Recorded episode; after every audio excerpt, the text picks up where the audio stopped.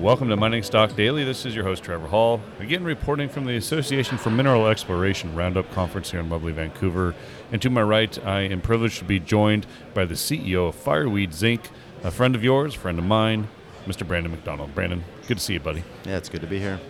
Uh, it's been a busy week, and I'm sure you've taken a lot of questions, a lot of inquiries about what's been happening at Macmillan Pass.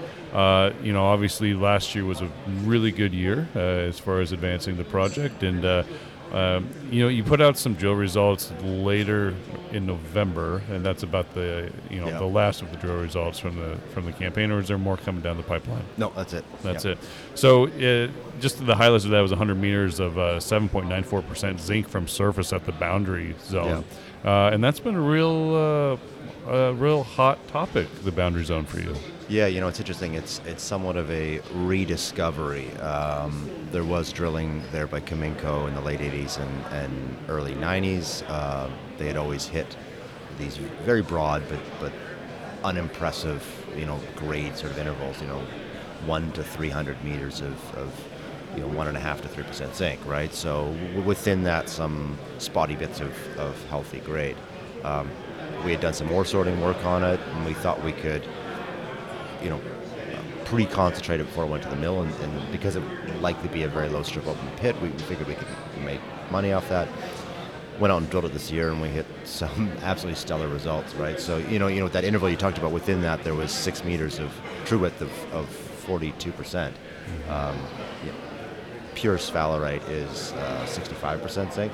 So what it means is you're you're pulling out meters and meters of core that is at least two thirds to three quarters sphalerite. That's unbelievable. Yeah, it's, yeah, I mean, like you know, people who uh, have had a chance to come by our core shack yesterday and today, it is like truly impressive core to look at. We, we actually had one interval that when we ended up news releasing it, we just said this is over 60% because the lab hasn't been able to tell us yet. They, they've only told us it was over 60%. So they ended up doing um, actual titration on it, like like the same test methods you use for concentrate, because it was too high grade for any of the standard lab tests for core.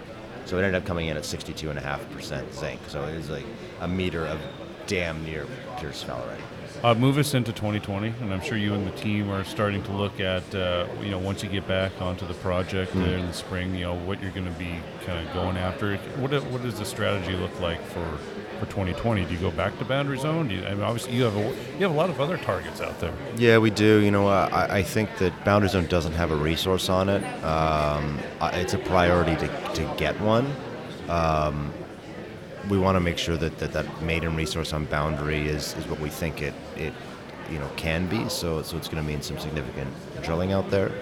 And then in terms of exploration, uh, we do have exploration targets all over the property, but I would say the ones most screaming for attention are in the western part of the property, in the immediate area of boundary or, or in the surrounding you know claims there. Um, so it's it, it's going to be kind of you know I said it's kind of the year of the boundary um, for us this year. You know, for example, there's another target out there, very strong soil anomaly that Cominco drilled called Eleven Creek, and um, they drilled it from uphill, thinking that the soil anomaly had been dispersed downhill, as often happens with zinc and soil anomalies. Um, but we don't actually see any dispersion at, at boundary zone. So we know now they missed it, but they actually their second hole. They, they, they thought that both the holes missed. The second hole actually, that the very very final interval was one and a half percent zinc.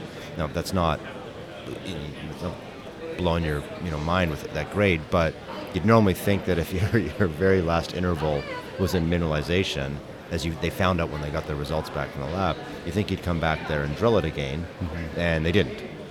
Right, so it's um, they left a lot of uh, sometimes even mature exploration targets for us to follow up on.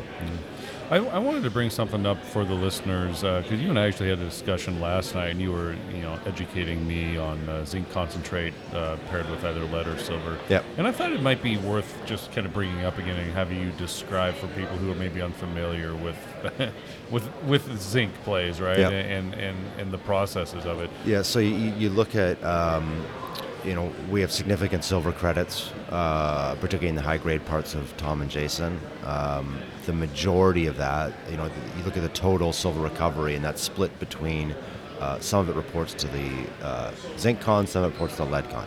The vast majority reports to the lead con, and the reason that's good is because when you're selling zinc con to a smelter, they won't pay you for the first three ounces of silver in it, and then they only pay you for 75% of the, of the silver above that three ounces.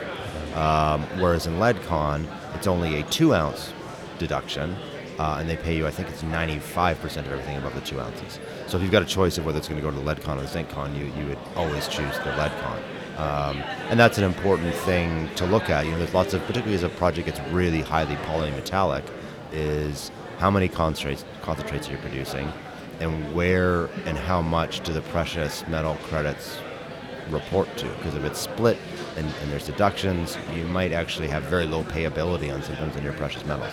How can smelters kind of get away with that? I mean, is that just the way it's always been?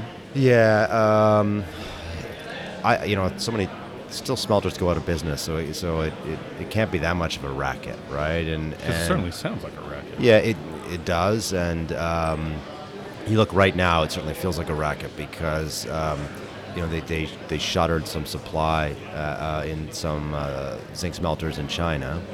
Um, and as a result, uh, there, there's a shortage of smelter bandwidth for all the concentrates being produced.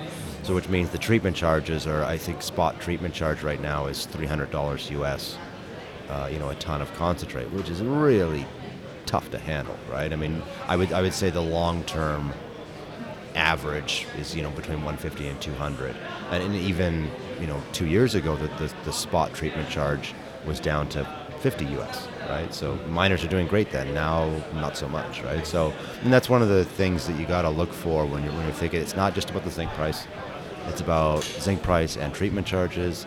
And when you're reading technical studies, um, you know, uh, some of the less uh, um, ethical com- companies um, will juice the put a really low um, treatment charge assumption in um, because they they assume that you know the, the naive investors don't go looking for that. You know, they're, they're not deep diving a big report uh, to figure out what treatment charge you've used. You know, um, without naming names, there is a peer that used a treatment. We used a 190 treatment charge for our PEA, a US, and, and there was a peer that used 140.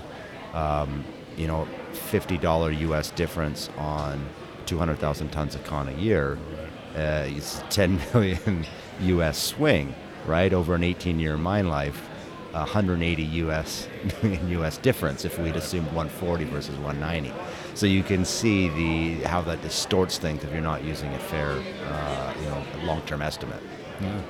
What is the what do you think the outlook for 2020 for zinc is? I mean, is there any sort of catalyst that could make this thing move higher? I we've kind of been sitting and waiting to see uh, well, resolution with China on the trade wars is, is going to be a big one, right? All the base metals have been uh, depressed as a result of the ongoing dispute between the U.S. and China. Um, I, I, will be straight with you. I don't think 2020 will necessarily be a gangbuster year for, for base metals. Mm-hmm. I, I, think if you're a base metal investor, and I think everyone should be, you're really building positions now for 2021 and 2022, mm-hmm. where, where it's going to likely copper, zinc, etc.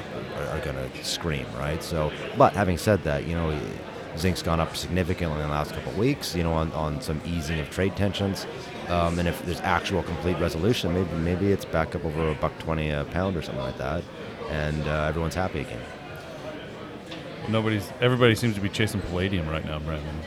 Yeah, which is a great reason to perhaps to get out of palladium. Like, you know, like I have a, I have a theory of uh, crowded plays that I just don't invest in crowded plays. Now, that's where you get your liquidity and you get your volatility. But I just, uh, you know, like for example, chat rooms, Twitter, etc. If a stock is talked about too much, uh, I'm out. Yeah, yeah. I That's your red flag. Yeah, yeah uh, particularly when you know you look at chat rooms like CEO.ca, stuff like that.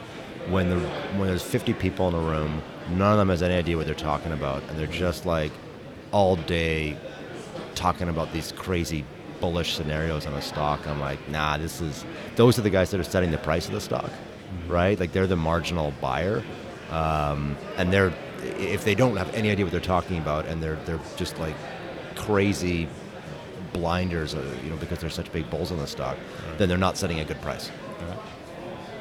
It's good good thoughts there, Brandon. I'm- I, I, I also look. I do not have a good track record investing in juniors. So, you know, this is this is something uh, uh, you know Doug and I were talking about that.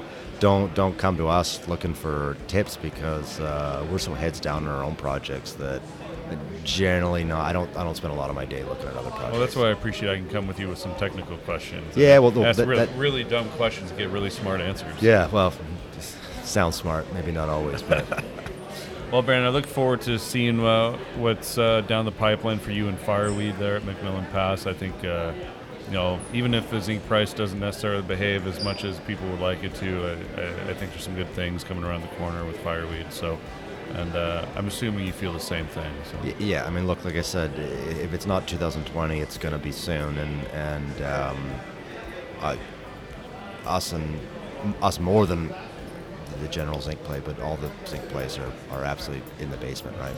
Yeah. That's Brandon McDonald. He's the CEO of Fireweed Zinc. Brandon, good to chat with you again. We'll catch you again soon, my friend. Great to be here. Thank you.